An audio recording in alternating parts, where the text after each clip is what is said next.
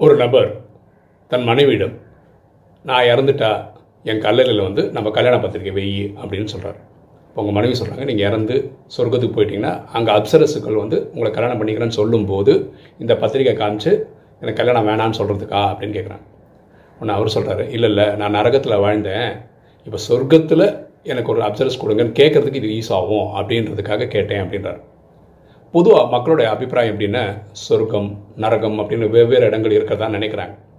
ஆனால் உண்மை என்னென்னா இந்த பூமியில் நம்ம எல்லாருக்கும் மனசில் நல்ல தேவையான சிந்தனைகள் வரும்போது இந்த பூமி சொர்க்கமாக இருக்குது நம்ம எல்லாருக்கும் அவங்க மனசில் கெட்ட தேவையில்லாத சிந்தனைகள் வரும்போது இந்த பூமி நரகமாக இருக்குது என்ன போல் வாழ்வு?